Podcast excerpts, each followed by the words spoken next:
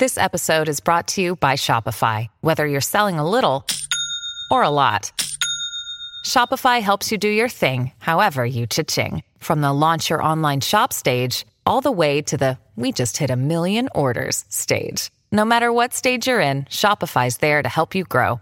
Sign up for a $1 per month trial period at shopify.com slash special offer, all lowercase. That's shopify.com slash special offer. Welcome to the Cool Things Entrepreneurs Do podcast with your host, Tom Singer. In each episode, we explore the interesting lives of business leaders, entrepreneurs, solopreneurs, and others who have a healthy dose of the entrepreneurial spirit. It is time to explore something cool. Now, here is your host, Tom Singer. Welcome to another episode of Cool Things Entrepreneurs Do. And today we're going to bring you someone cool. I have Drea Fleming on with us today, and she started Geeky Girl Designs in 2009 after she had worked in the nonprofit sector for over 10 years. Geeky Girl Designs is a small business which helps other businesses and nonprofits with their technical needs. Services include branding, website development, database creation, social media management, graphic design, and program development. Drea also holds the role of Director of Technology for Princess in Training Inc., a nonprofit providing leadership development for young girls ages 12 through 18 in the city of Austin, Texas. Hey, Drea, welcome to Cool Things Entrepreneurs Do. Hi, Tom. Thank you for having me. Oh, I'm so excited that you're with us. So tell us a little bit about Geeky Girl Designs. Tell us a little bit more than, than we heard in the bio. Geeky Girl Designs is my baby. It's first business that I started, and it came after um, working in the nonprofit sector. I just saw a need for nonprofits and businesses to uh, utilize social media, and so I was doing all the social media for different companies, but I wasn't getting paid for it, and it was my passion. So I said, you know, how can I make my passion pay me. and so by doing that, I, I started asking people questions. What would you like to see from a nonprofit on social media? And with that, they were telling me, oh, you know, daily post and, you know, wanted to hear what was going on with the with the funding and things like that. So I said, okay, well, I'll start my own business um, helping nonprofits, and then it started with businesses. So with that, I started you know, everything that I already had, every skill set that I already had, I started utilizing and created my own business. God, that is so fantastic. I mean, that is what, you know, sort of the American dream. That's what people want to do. Find your passion and find a way to make money in it. But Drea, you started in 2009 and I know firsthand because that's when I started my business full time. That was the worst part of the recession. I mean, arguably, yes. 2009 was as low as we had ever been since the Great Depression. And you started your business. What was that like? You know, at first it was scary because I said to myself, what do I have left over from my skill set? You know, I was working at a nonprofit and they were laying people off. And it was it was one of those times in my life where I said I can make this a, a, great opportunity for myself, or I can just uh, cower away and and not do anything. So I chose to utilize my talents, and, and with those talents, I decided, you know, how can I help other people be successful in what they want to do in life? So I use my purpose of helping others to create this business. So did you always feel like you wanted to do your own thing? I mean, sometimes people say they, you know, when they were a kid, they had lemonade stands and, you know, they, they made t-shirts and they did all kinds of things that they always were an entrepreneur. And other people say, no, it sort of just happened by a process. So was this something you always wanted to do? How did, how did you become an entrepreneur? Absolutely not. This, this was like one of those things that kind of was like a fluke. It kind of was, it, it was kind of pushed upon me because I was always that scary person who didn't want to step outside the waters. I'd rather work for someone back then than to work for myself because I knew what went into working for yourself. I knew that it was long hours. I knew that it was um, taking on all tasks, including doing your own taxes, all the financial part of it. But then also you had to, you know, you had to go out and get the work yourself. So no, definitely not. It was one of those things where you know, like you said, it was the worst part of the recession. And so I decided, you know, I can utilize everything that I've already done over the course of the years. I've been programming since I was 16, 17 years old, right? And I never really did anything with that. This is my second career, right? I was a social worker before that. And so I decided, hey, you know, this is a great opportunity and time for me to, you know, just change fields. So no, definitely not my first first love. It was it was it grew upon me, right? I had to grow into it. So I guess someone who starts off as a social worker, I guess that's not where those those burning natural entrepreneurs go right away. So if I saw on your bio correctly, and, and I might I'm pulling this out of my memory, which sometimes as I get older isn't perfect, but you went to the University of Texas, is that right? Yes, I did. And, and what did you study in school? I have a master's degree in social work, but my emphasis is on nonprofit management, right? So the business section of social work. So it's all those things that a lot of social workers really don't want to do. so it's it's not really dealing directly with the client, it's the business section of it. Gotcha. So now you've been doing your own business. You've been an entrepreneur and helping them with their tech and with their social media for the nonprofits and for businesses for several years. What is it that you love about this new life you've created? I am naturally a problem solver. I have the ability like to challenge myself and by by nature just a problem solver. So I believe that every problem has a solution. And so that's the same thing with social work. I think they correlate like the the programming and the consulting all together because you can always find a, a solution to the problem, right? You're that's the constant there is there's a problem and there's a solution to it. So that's what I like it about it and also because I'm a curious person by nature, I'm always trying to figure out how things work and why they work the way they the what the way that they do. So that's a whole part of social work and all, a part of what I do consulting. So is there any part of it though where you wake up in the morning and think, "What have I done?" Is there any part of being an entrepreneur that makes you think, "I could have stayed a social worker"? Oh yes, in 2009 in the beginning like a lot of no's.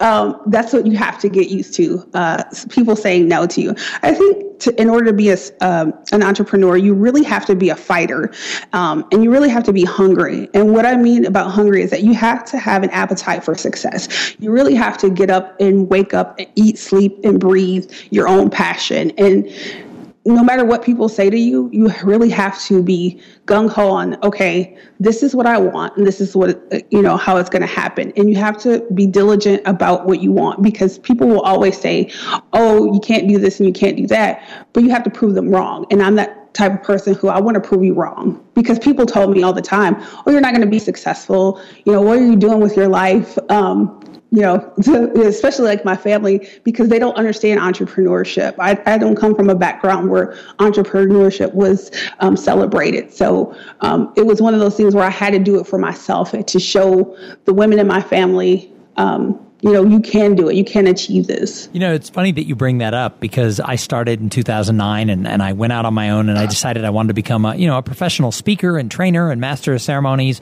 And I think behind my back, some of the people I knew kind of laughed at me. I ran into somebody about a year ago and they said, wow, you're doing so well. I really didn't think you would. And I was like, I know that was meant as a compliment, but you know, it was like, wow, I, I, I, I really didn't think you'd succeed. I mean, what do you say to your family and, and people who kind of had those feelings?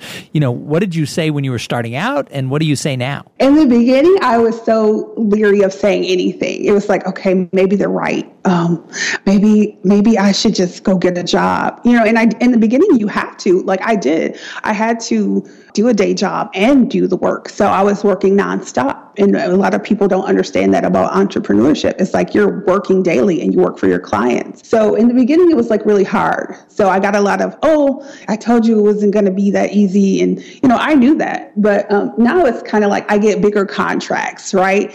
And I, right now, I only take one project per quarter because that's all I can really take uh, because there's so much that goes into it. So now it's like, oh, you're successful. Um, I see you doing great things. And how can I be a part of that? Or, you know, just those things. So I have to say, oh, yeah, you know, I'm doing, I'm doing okay right now. So don't worry about me, you know? So it, it's, it's kind of like you want to, you want to get that last laugh or whatever. But, you know, for me, it's just like I'm doing good in society and I'm helping others. So that's to me like the greatest thing. So you so. mentioned that your family wasn't necessarily entrepreneurial or they, they certainly didn't, you know, support and, and cherish and champion entrepreneurship. But you said that now you're kind of an example, you know, especially for the women in your family.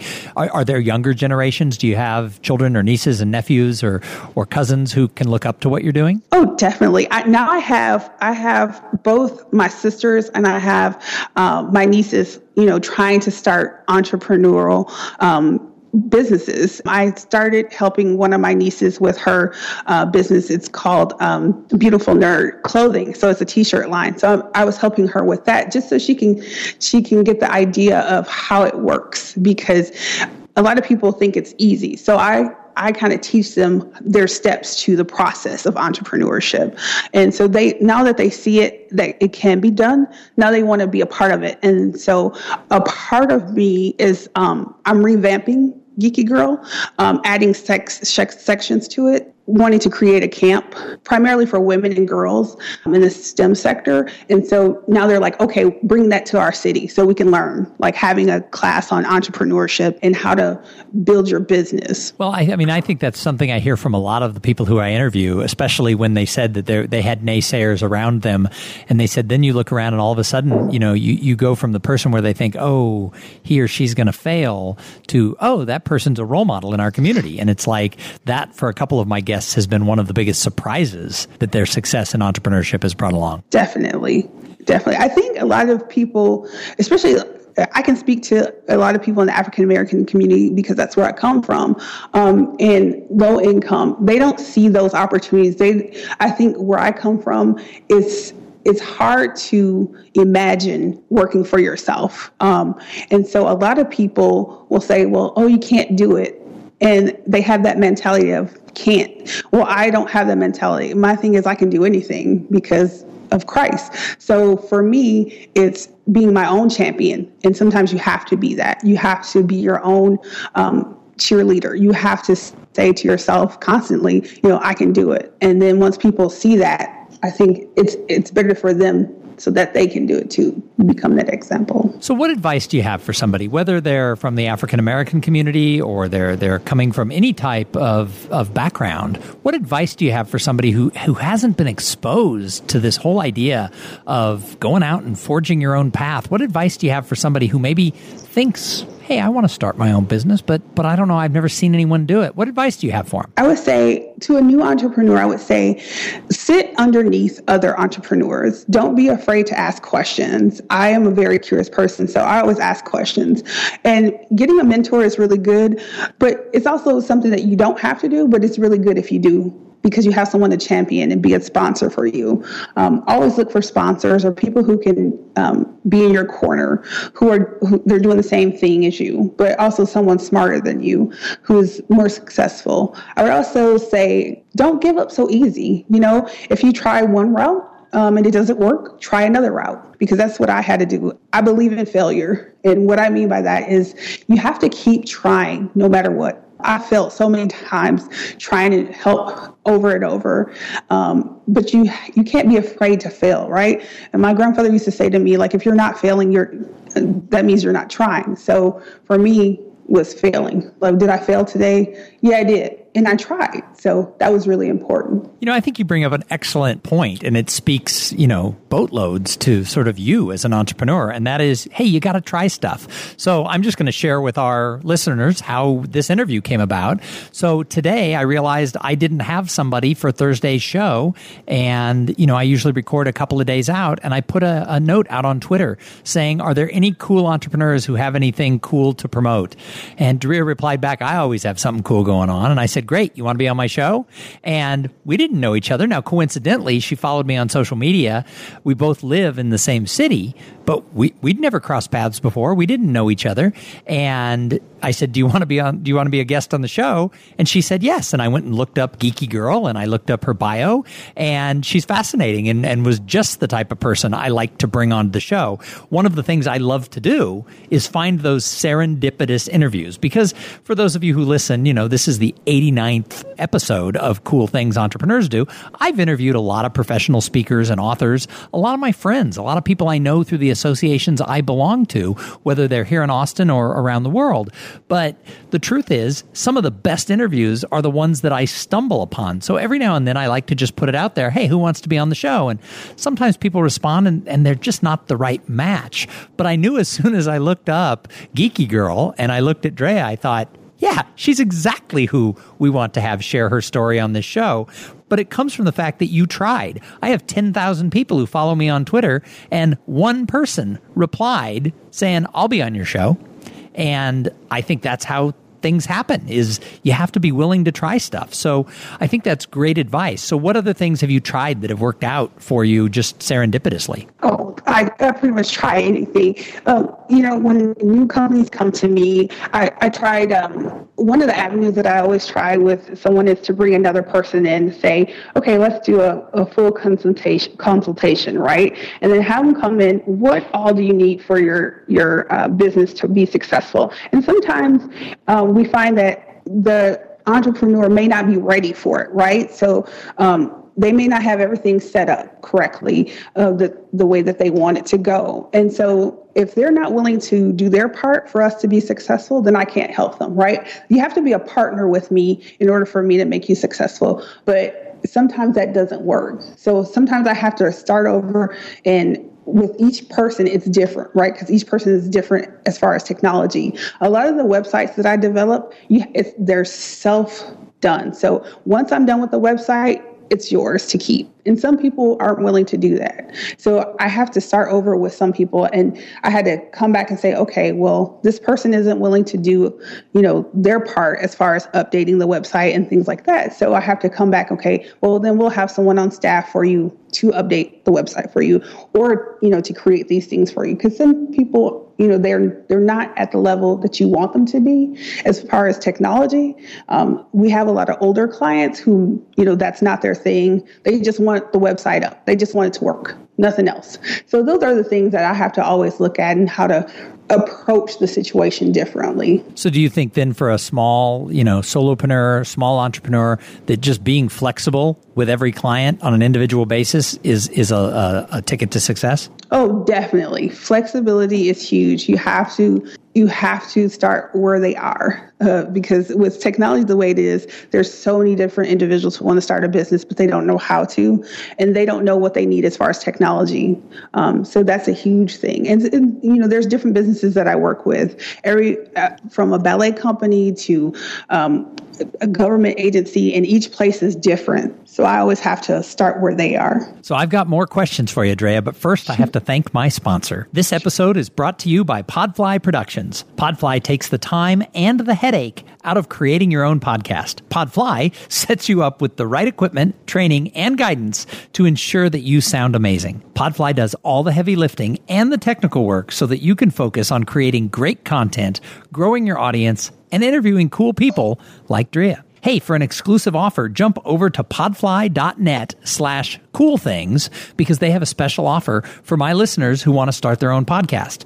And Podfly is the company I use to produce cool things entrepreneurs do, and they do a fantastic job. So, Drea, I call the show Cool Things Entrepreneurs Do. What is the coolest thing you're doing right now with your company? The coolest thing I'm doing right now is revamping. I think like right now it's it's an opportunity for me to pivot into helping women and girls um, learn different skill sets. And so that's what I'm going to do. My goal right now, um, I see a lot of companies like Girlstart, Black Girls Code, Jewelbots, you know, using robots, Girls Who Code, Girl Develop It, GoldieBlox, all these different entities that I like. Um, what they're doing, I'm trying to do the same thing, but do it better uh, for what I want to do. I want to put in a gaming part to it because I'm a gamer, right? So one that's a cool thing for me, like revitalizing what I'm doing to make it better and more successful. So that's for me, that's the, the best thing right now. So I find it interesting that in 2015, and it's true, I'm the father of two young daughters, that in mm-hmm. 2015 we still run into issues where the girls still need, you know, the extra exposure to gaming and to computing and to coding. Uh, why do you think that is? I think because it's not one of those,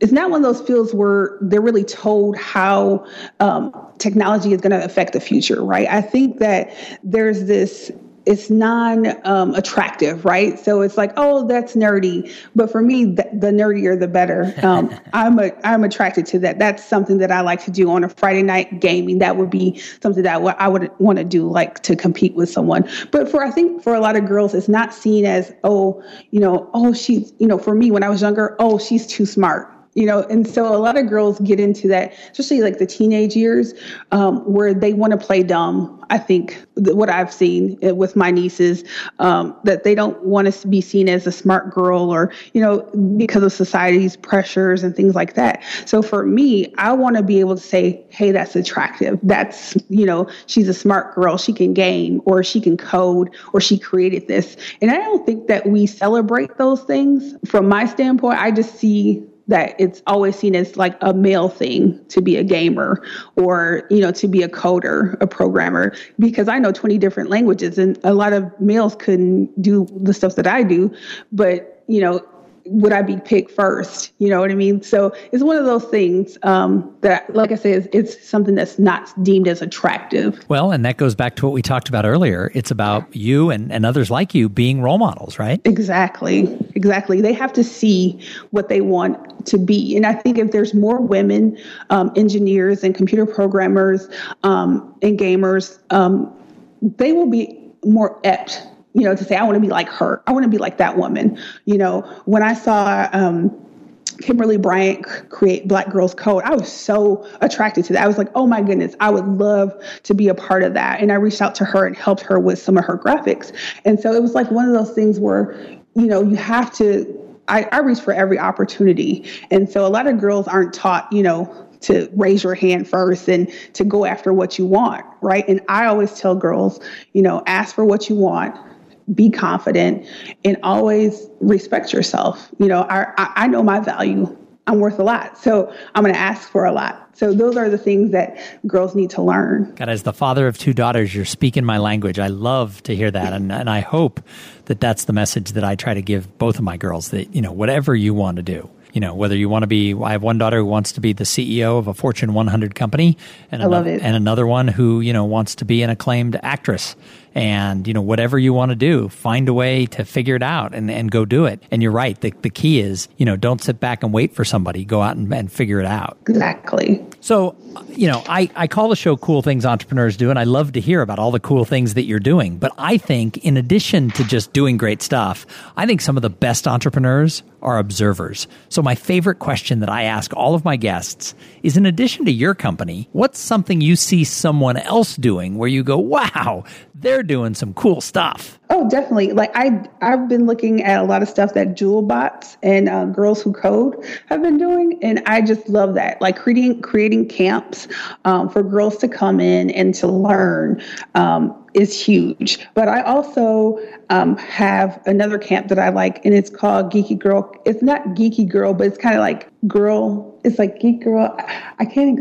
I can't remember the complete name, but they have a camp for women, like specifically women who want to learn you know, Microsoft Word, Excel, and things like that. So, so they adults, take the women. So, so this is for adults who want to learn technology. Yeah. So I'm more interested in that too. Like, you know, women who dr- may have dropped out of school, trying to get their GEDs, stay at home moms, or, you know, even that person who works at McDonald's. You want to learn a different skill set. Well, I'll bring you in, I'll teach you the skill set so that you can go on and to do better things. Those are cool things to me.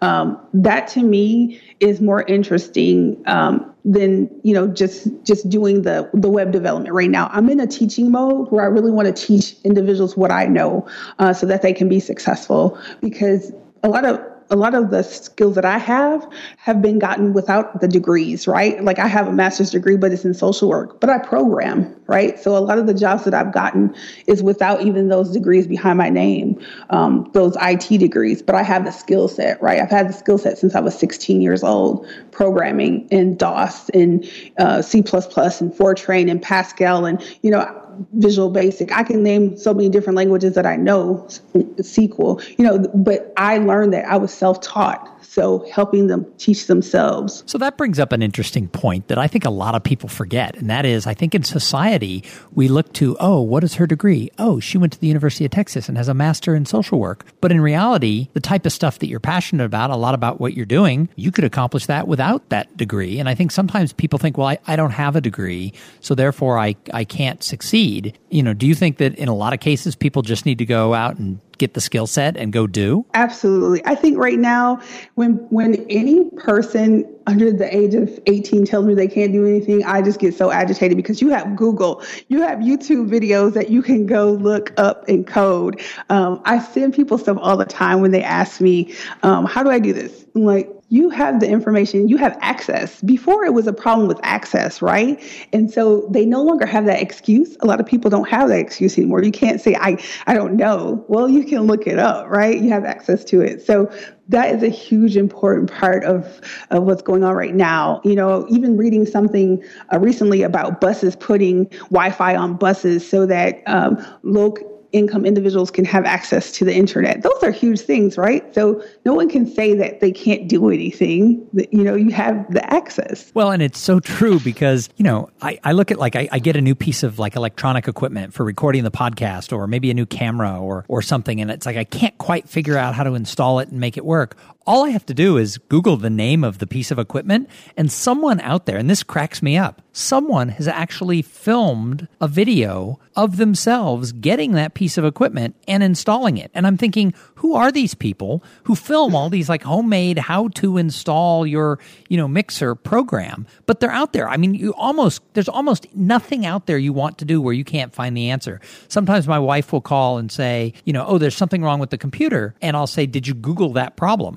You know, and she'll go and she'll Google it, and there's like a video on how to solve the problem that's going on right there. And it's like there's almost nothing out there now that you can't find the answer with a couple of keystrokes. And you're right, you know, Wi Fi is free and it's everywhere. And while I think there are still access problems to some communities where they don't have the hardware, they don't have access to the computers, you know, now, uh, you know, these kids, they all have smartphones. And so, you know, you can access the internet. I do most of my research off of my iPhone. So everybody's got access now, it seems. Yes, exactly. Like you have the most powerful tool in your hand.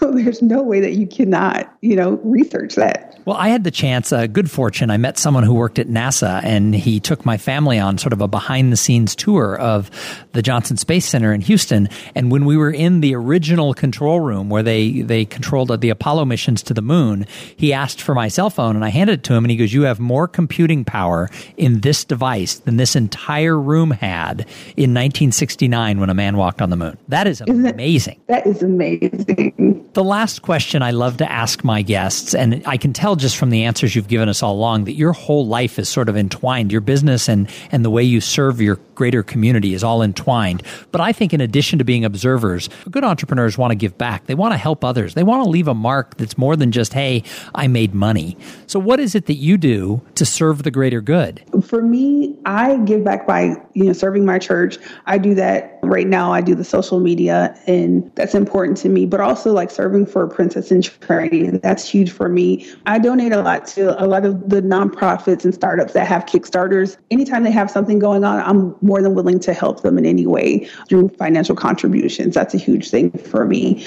to be able to give back. Um, that is one of those things that is very important because a lot of people wouldn't invest in me in the beginning. so it, it was kind of like, oh, I had to take whatever I had for savings to start Geeky Girl. So I didn't want people to do that. So I always try to do the Kickstarter because that Kickstarter didn't, wasn't around when I started, right? So that's a huge thing. Well, and I can tell that you have a very big heart and that you definitely do want to leave that mark that goes beyond just your business. So it has been such a pleasure, Drea, to have you on the show. I am so glad that you answered my tweet and decided just two hours later to jump on a call with me. Tom, thank you so much for having me. I do appreciate you so much for giving me the opportunity. So if someone's listening and they have to find out more about Drea, they need to find out more about Geeky Girl Designs, how do they find you? You can contact me through www.geekygirl, G-E-E-K-E-G-U-R-L dot com and at G-E-E-K-E-G-U-R-L 1 that's for Twitter. Excellent. Well, again, thank you so much. I think you shared great information for the audience. And for those of you who listened, jump over and find out a little bit more about Geeky Girl and send her a tweet and let her know you heard about it here on Cool Things Entrepreneurs Do. We're going to be back in a couple of days with another interview with somebody just as cool as Drea. In the meantime, go on out there and have a great day. Thank you for being part of the Cool Things Entrepreneurs Do podcast. Without your participation and listening to these conversations, there is no show.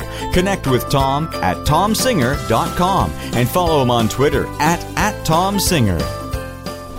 This podcast was produced in part by Podfly.net. Podfly, passion for great sounding podcasts. This podcast is a part of the C Suite Radio Network. For more top business podcasts, visit c-suiteradio.com.